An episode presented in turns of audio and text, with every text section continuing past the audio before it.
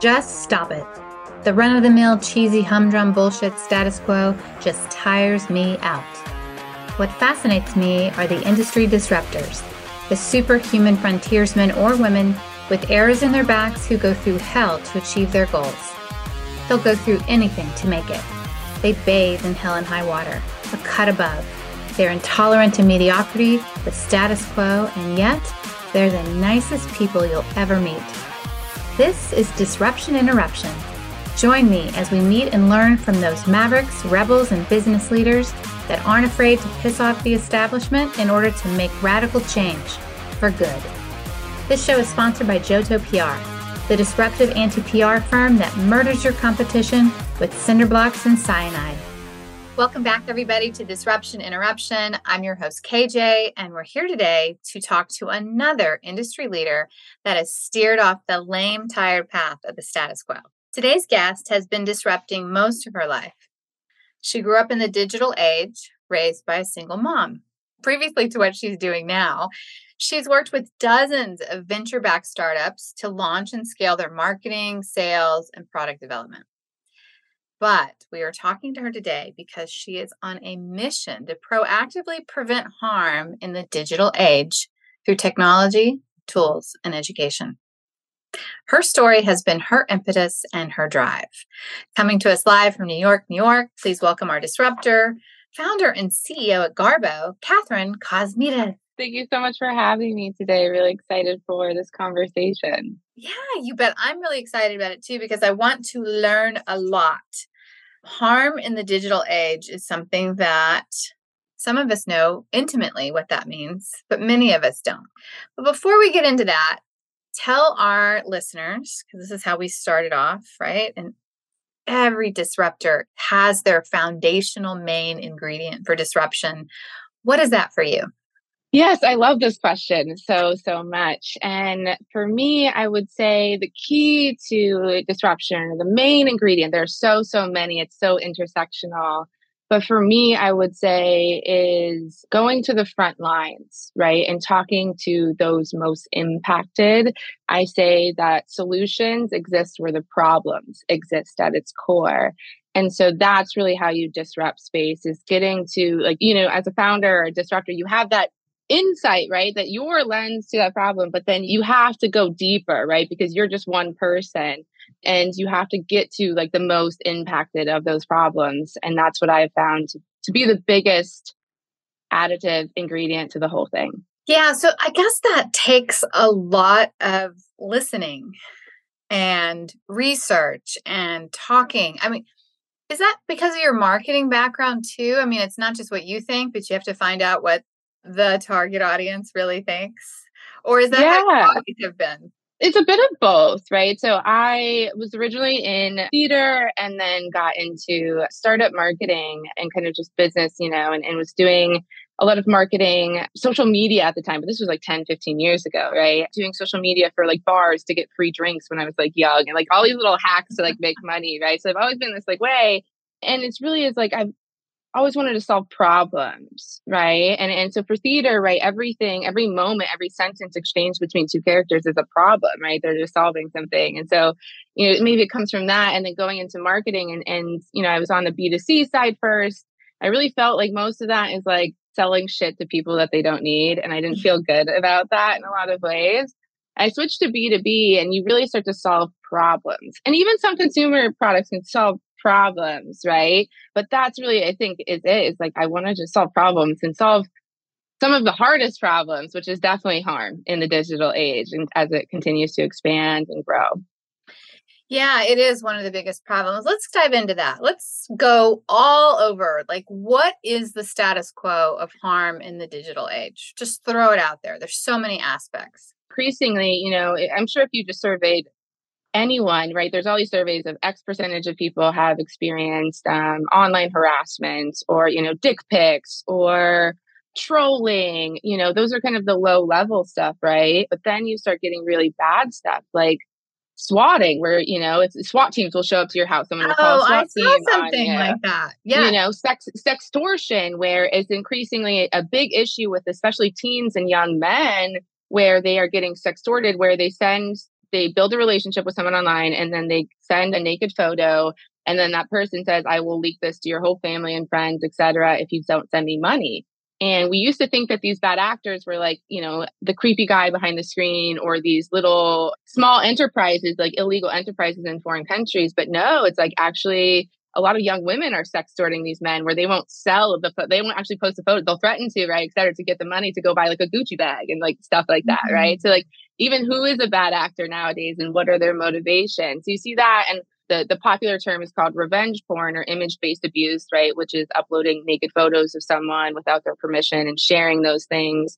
You know, you have that type of stuff, but then you have a lot of digital stalking, right? In actual relationships and romantic relationships and how digital tools are used to cause harm in family relationships, but often domestic relationships. So, you know, having your location tracking turned on at all times, you know, having access to your email passwords or your bank accounts and monitoring those. Like that's digital harm too. So it's so vast. There's so many different facets of online harm. And so it's really about what area you kind of have to to focus on, right? Because there are so many different issues happening. Which part are you most passionate about? Definitely human to human harm, right? So I'm not interested in the financial fraud that businesses happen, right, and all of that kind of stuff. Like I don't There's care. enough right? out say, there handling that. I say I say I'm about people, not platforms. At the end okay. of the day, right? I, I'm about protecting people, and really, you know, mine is the most severe of the online harm or in person harm, even where they meet online, right, through a dating app or through social media site. 50% of romance scams actually happen on Facebook or Instagram, right? And so it's not just dating apps where these things are happening, but they meet online and then that turns into real world harm, whether that is you know the romance scam where they never have to meet in person right or the to be like you know scammed out of millions of dollars or you know, then you get into real world harm, which is the sexual assault, domestic violence, these types of things. And solving that is where I'm really, really focused in my work. Not necessarily like, you know, hate speech and harassment. It, those are very, very bad things, right? And dick pics, like that, that's bad. But I really wanted to solve the hard stuff. Wow.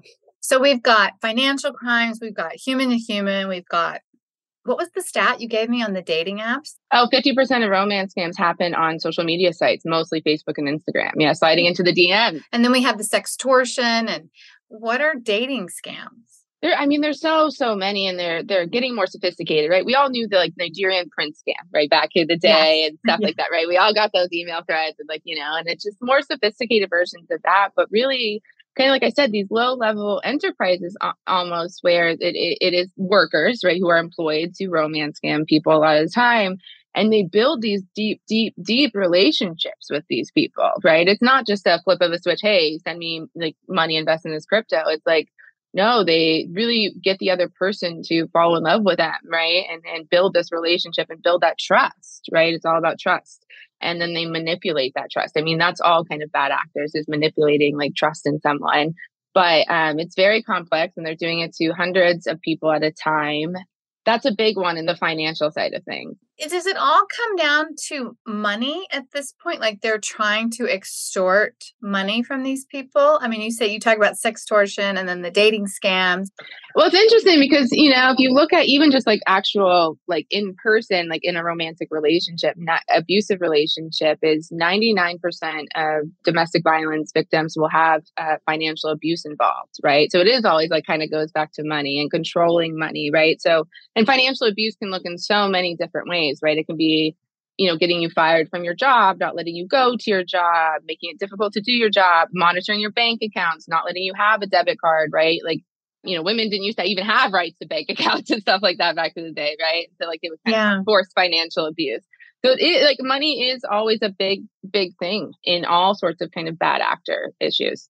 And what is that statistic again? I'm so fascinated with this. 90% of what you just said domestic violence or domestic yeah abuse? 99% of domestic violence situations will have some sort of financial abuse occurring because that makes it difficult for the person to leave. If wow. you control their money you kind of control everything. You know domestic violence is never i always say it's like it's never a punch to the face right? It's these very like manipulative tiny little things that they do to control you. It's power and control right? All of these types of say there's two types of offenses right? There's crimes of desperation, which I really don't care about. I'm not interested. Like people robbing people, people this. If you gave them hope, and opportunity, they wouldn't do those things, you know, truly. And the studies show that. But power and control crimes, which is those bad actors, which is domestic violence or sexual assault or even those white collar crimes of fraud. It's about power and control. And it's a very different type of bad actor, right? Who does these types of things. And that's where I, my work is focused. And that's what I'm trying to disrupt is how we help survivors, right, who, who are impacted by these people, but then also how do we stop them from preventing harm. Like that's all victims really want is to stop. That's why they report. Number one reason they report is to stop them from doing this. They don't care about a carceral system. And we know the carceral system doesn't really work to stop them. And so how do we kind of do that in the digital age? Because that's the only way you really proactively prevent harm is to detect and then prevent it. So that leads me to the big question how do you detect and prevent it? Like, how do mm. you get a handle on this? Because it's only growing. What it it's only yeah, it's it's it's really only growing. It's unchecked, right? So if you look at the criminal system, which is I think how we think this should be handled, is someone should be arrested for stalking someone digitally or sending out naked photos or these types of things like online harm.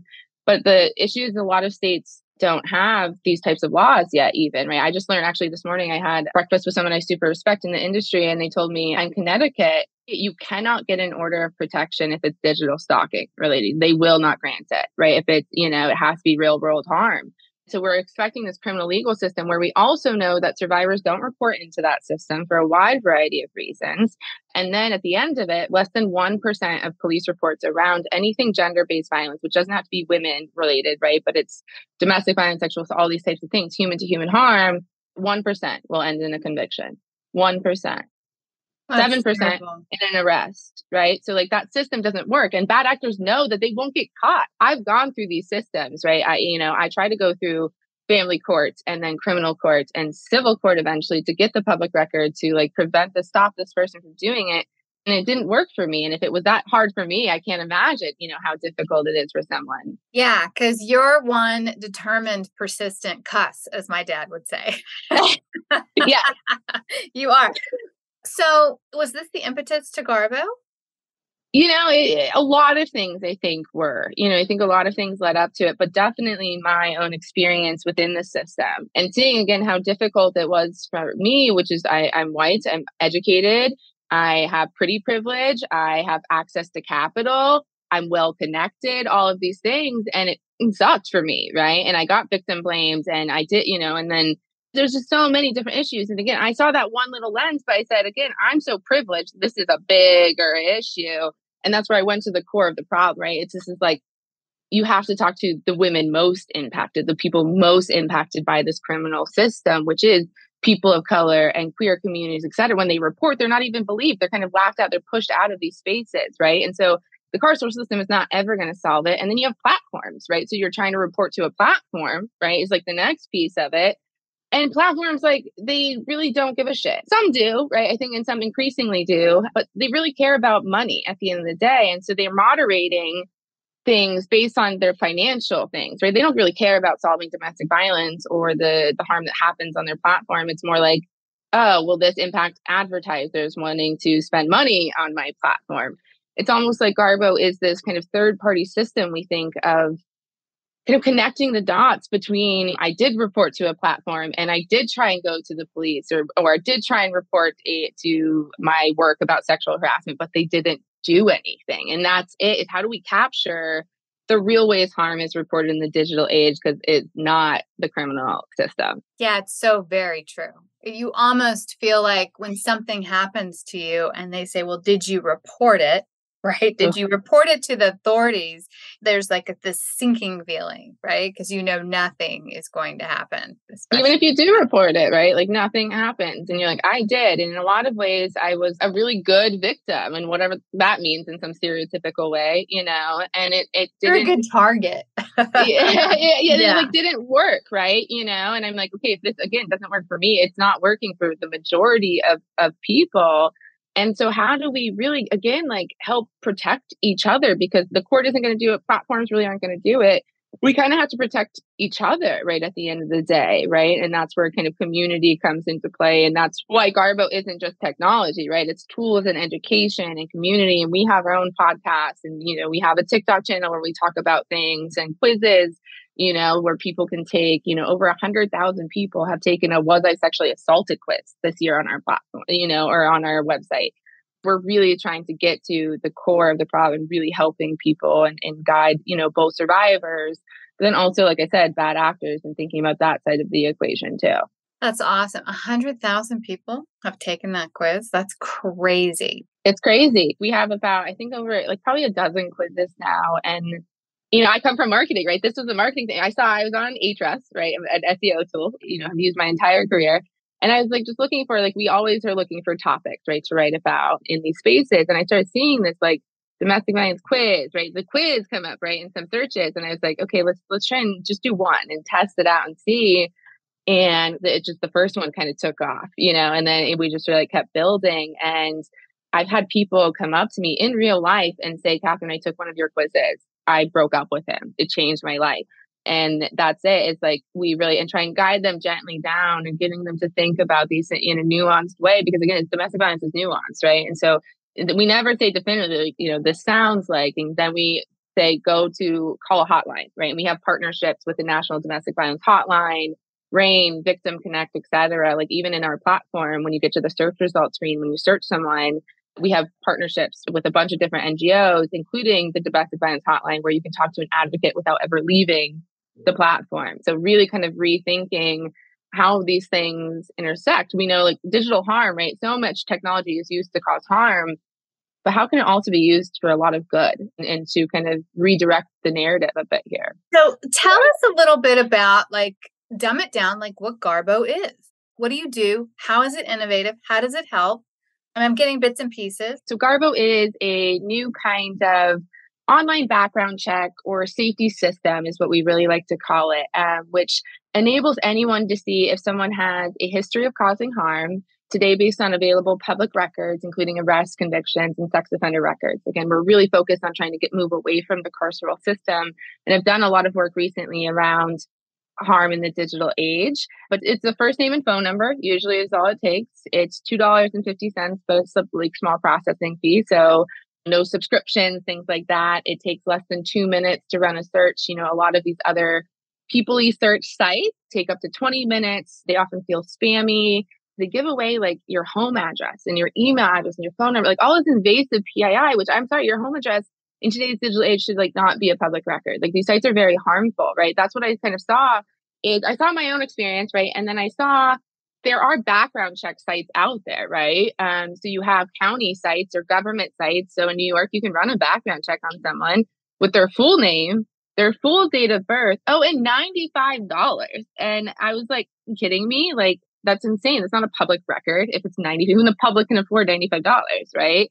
And then I saw these people search sites, right? Which, you know, at Spokeo, Truthfinder, Instant Checkmate, like, you know, if you Google anyone and they come up it's like, we found record, like, oh, it's like, yeah, you know, yeah. spammy experiences. And, you know, they claim that they have criminal records, right? Which is the number one reason people, we've surveyed a lot of people, right, in the early days of Garbo.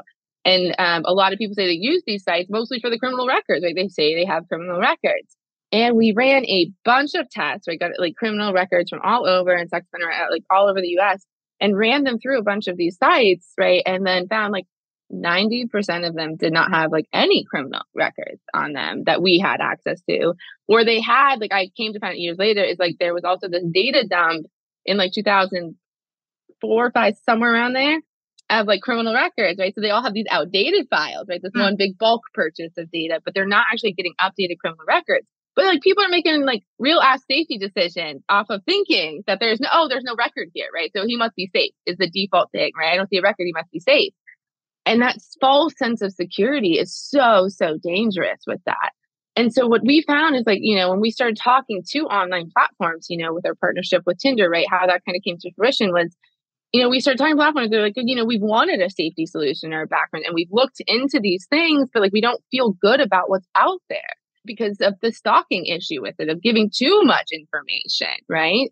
And so we were always focused on how do we, you know, find the balance of privacy and protection in the digital age, right? Like, and it is nuanced, right?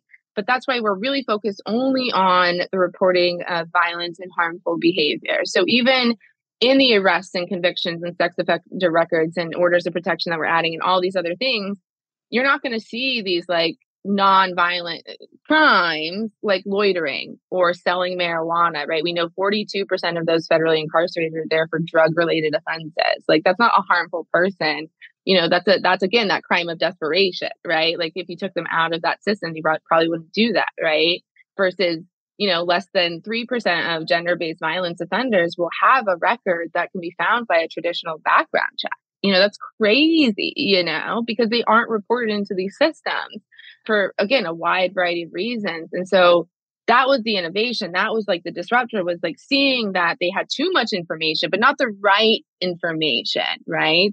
And so we started with that core of allowing consumers to search each other right which is like a limited information and stuff. We're really trying to bring together people platforms and policymakers really are the, the three key pieces in all of this because you know, also this year there was a big influx of stupid legislation around requiring, or at least requiring dating apps to say very boldly whether they background check all users. Everyone wants to background check all users, right? Like that that was a big thing that we really, you know, had to stop kind of this year and like tell like the whole industry, like, please don't do this. Or, or think about doing it, like complex, right? Because if you background check all users, sounds good in theory, right? Like, oh, it's safer, right? Whatever. No, right? It captures less than 3% of gender based violence offenders. And for women who have records, domestic violence records, we know that 94% of those women are victims, right, of domestic violence. And so they're getting caught, right, to go to a dating app because, and so you're saying survivors can't find love because they have this charge on there, right? If you just do it on this algorithm, you know, just like uh, on these high level decisions. And so really kind of eh, but there's legislation being passed all over the US around these dating apps and background checks and we're like no it's a false sense of security. You know i say honestly if I would have done all the things that white men would have told me to do this year that they thought was a good idea around background checks and like badging people. Right? Oh, you know, you can opt in and like pay for like a badge, like to get like oh, look at the identity verification fiasco on, on Twitter. Okay, that just like shows that, like, you know, like it's like a, you know, I knew that this was going to happen. I said it because so many people said this to me. I was like, it's so stupid. Don't do it. It's a good guy badge, and you have no idea if that person is like a good guy or person or whatever. And so we're really trying to get the industry to kind of think about how they can really stop and, and actually prevent harm, right? And it's again not in the criminal system. And so we're we're really excited about kind of what's coming next, right? You think like we, we've disrupted the space so far, we're like we're really just kind of getting started in all of it. That's amazing. So you pay two dollars and fifty cents or a couple bucks, right? And you can put in the name and the phone number and this is for people that have committed violent crimes or sex crimes, like harassment too. Like what harassment? Any yeah, any human to human harm, right? Is like what we're really focused on. So is it harassment, included like sextortion online? Like anything on yeah, exactly, exactly. Anything is considered, and we have defined violent and harmful. Like we have a whole advocacy council composed of gender, racial, and social justice experts who have helped us define these things of what we do and do not show on the platform. You know, for example, not what does it not bring up? So, you know, definitely none of the the invasive PII first off. So no home addresses, no phone numbers, no nothing like that, That's no dates of birth, like all of that kind of stuff. No, you're just gonna see those violent arrest conviction sex offender records today. So it's also no the loitering charges, the sex work charges, right? Being in sex work, right? A lot of traffic tickets, right? You know, none of those are showing up because those often just make more biased decisions, right? Yeah. Rather than actually preventing. But online harassing if they've been Caught. Oh yeah, if if they've been caught, right? And that's the issue. Is like today is like if they've been caught by the criminal system, and it's so little. So we're like again focused on kind of what's next. But yeah, it's the fastest it's the most affordable. We give away a lot of free credits. So we have partnerships, like I said, with Tinder, with Match.com, with Stir, HUD, Roomy, a bunch of apps out there, um, mostly in the dating space, but some other spaces too, where they can get free credits, right? So, awesome. you know, if they come from those, and we give away, if you reach out to me and you need, we give away free credits to anyone who asks. We have the earn free searches, like through referring friends. If safety should not be siloed to people who can afford it, right? Like it should be accessible to everyone. Okay, so tell us about your story. Do you mind? I feel like I've always kind of been resilient, is what people say. Like life has knocked me down multiple times. I'm a multi time survivor of gender based violence from being um, a, a child into adulthood.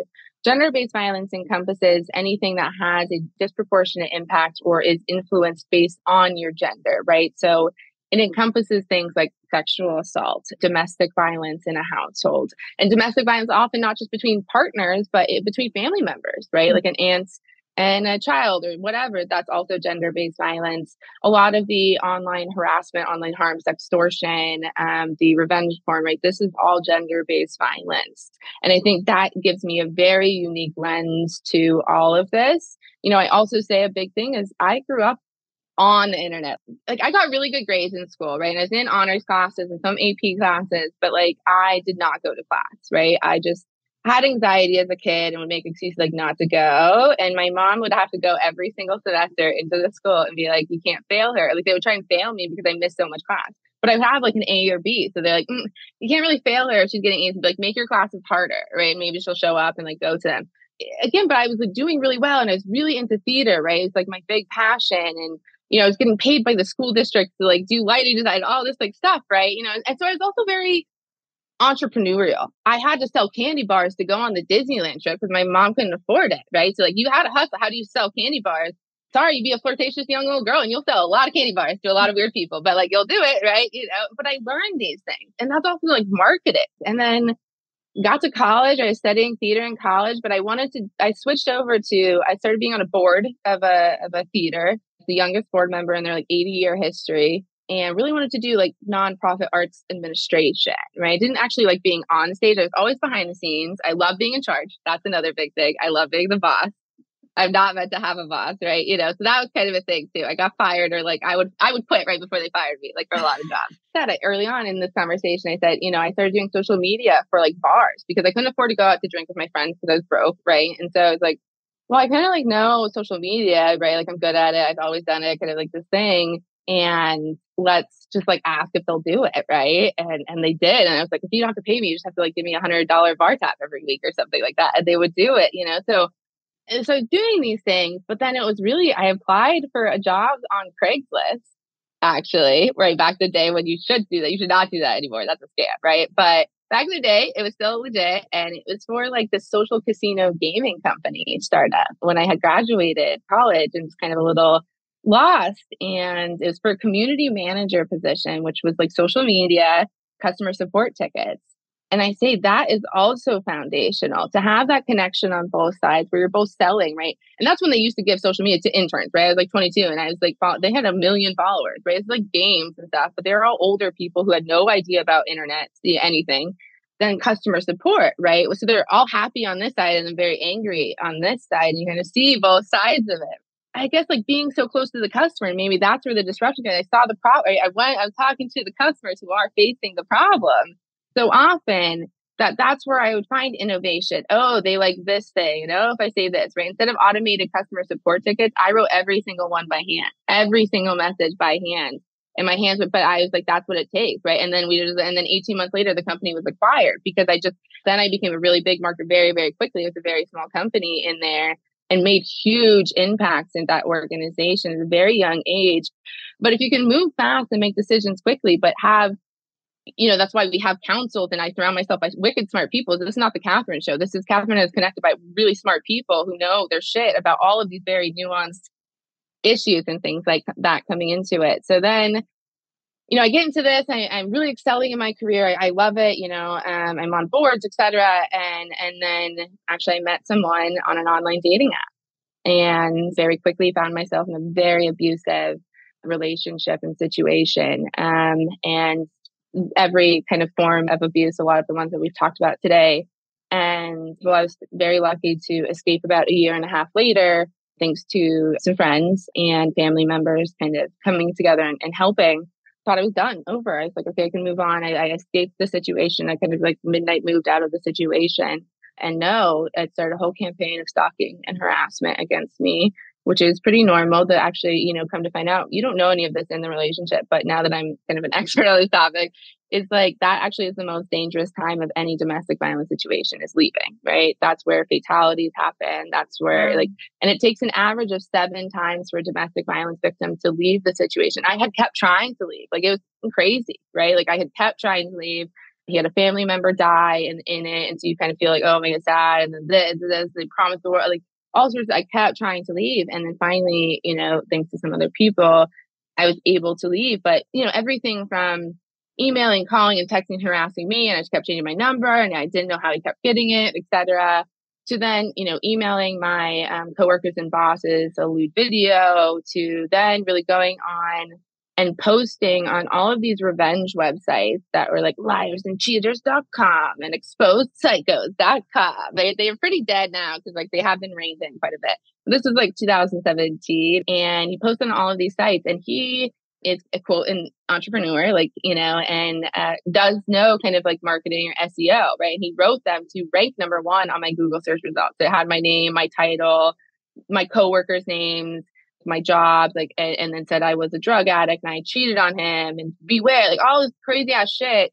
And someone just messaged me, you know, he was already doing the shit to me, but someone messaged me, a friend, and said, Have you Googled yourself lately? And I was like, Who the fuck Googles themselves? Like, no, but I did. And then just dozens of these posts ranking number one on my Google search oh, results. And no. that's really where I was like, holy shit, this is my life online. My life is online. Right. We've established I like am a digital native and my life is online and now he's ruining like all like this is so bad. And I can publish all, you know, like in, in different publications, et cetera. It's like people know me, you know. What a psycho. And so that's where I was kind of forced into the justice. I never wanted it, right? I didn't want to go to the justice system. I hate the justice system, right? Like I don't even, I'm trying not to call it the justice system, but I'm trying to call it the legal system because it's not just, right? Uh, in any way to anyone. But I was and you got no results from that. I mean, I did, right? Like, I got the order of protection. He violated it. He was arrested for three felonies and two misdemeanors. And then he got, I shouldn't be talking, like, right? This will all be used against me in the court of law, I'm pretty sure. Because I'm still in this, right? I'm still in a suit with him because he was convicted uh, of disorderly conduct. He was a first time offender, but in New York. And that was my first also red flag is I knew he had victims in California and had been arrested in California. So I was like, wait, you're telling me that like the states don't even like he's not a first time offender, honey, you know, like this is like an issue, you know? And then that really upset me because all I wanted was like a public record. I just wanted someone to know again, like that's why people report is to stop them and then to prevent the next person. Well, to prevent the next person, the only way is to let them know, especially in the digital age where we're not connected with people, right? You can't whisper network to a friend, say, whoa, Joe's weird, don't like do, you know, it doesn't work anymore. And so I, you know, again, used my privilege to, at the time, I, I filed a civil suit against him um, to create the public record, mostly a document that couldn't be messed with, right? That this was forever in the public record that he did this. And he countersued me, I think, for like multi, multi, multi million dollars full of you must be lies. super effective for him to try to stop you. well, it, it, it's like, you know, effective like, in life, right? Like, well, why would anyone? But that's what they do, right? They're bullies, and yeah. they will try and intimidate you, right? And this is the whole game to him, like, right? He just appealed to, you know, the Supreme Court of the United States on the family court case. The Supreme Court. I can't make this up, right? And I probably shouldn't be talking about this, but I don't. We have to talk about this real time, right? Because this is my life, right? And he he won't stop because he he thinks that he'll win, right? That investors won't invest with me because I have this like thing on my shoulder, right? This, you know, this court case. And he's spread all these false lies about me in these public records that say like I did cheat on him and I did do drugs when it's like not true, right? But like you can just lie, right? And you know, and and eventually you run out of money. Most victims, like it's very expensive to sue someone, right? Like the whole like, oh, just get them arrested. It's also it's not only financially expensive, it's very time consuming, right? To go to court and to do this, to do time that. money. Yes and time is money, right? And so, you know, that's eh, the whole thing of like very victim blaming, right? But I'm like, you fucked with the wrong person finally. I have nothing to lose, right? I get death threats probably like every other week, but from like Garbo because we won't take bad men off of it. Or like I go to jail for like some weird shit. Anything else in there, I have nothing to lose, right? Yes, I like my nice espresso martinis and living in Manhattan, etc. But like, I'm fine. Like I've been poor before. I can do that. And so I'm willing to really risk it all to like bring about change in the and disrupt these systems in so many different ways using my case and my privilege to do that. Well there is definitely a pent up demand for it and that is part of the disruption definition right? And there's been many catalysts that have spurred this on, but even with more people being online, even more in their lives since COVID, I think you just have the perfect storm for Garbo. Thank you. Thank yes. you. That means a lot. Kathryn, how do people get a hold of you? Our website is www.garbo.io. a little weird, different one. You know, I'm on LinkedIn and it's the best place for me personally. And always reach out. At, you know, I advise a lot of startups, early stage companies. I'm happy to, you know, if you are a disruptor, want to disrupt something, I am happy to kind of give you a mini blueprint of how I've done it. You need free search credits, like reach anything that we can do to support, you know, the community and people most impacted. We're we're here to do that again, I'm said awesome so many times during this podcast, but that is awesome. I love how you give back. I love what you're doing. I love how passionate you are. I love that you can speak to it so well with so much knowledge and statistics. So, guys, reach out to Kathryn. She's definitely very willing to give back. Kathryn, thank you so much. Thank you. That's a wrap, everyone. If you learned something today, go tell someone about this podcast and tell people to go disrupt their markets with a tidbit from this show. Thank you for listening to Disruption Interruption, where we transform lives, change consumer behavior, alter economics, and never accept the status quo. Ciao for now. Because we live in a highly litigious society, with America being one of the top litigious countries in the world, here's our legal disclaimer. This advice is not intended to be a substitute for professional public relations or legal advice. Do not disregard seeking professional legal, healthcare, or financial advice or delay seeking professional PR or legal advice because of something you have heard here. Contact an attorney to obtain advice on any particular legal issue or problem. Use of this podcast or our website or any of its social media or email links do not create an agency client relationship between JOTO PR and the user.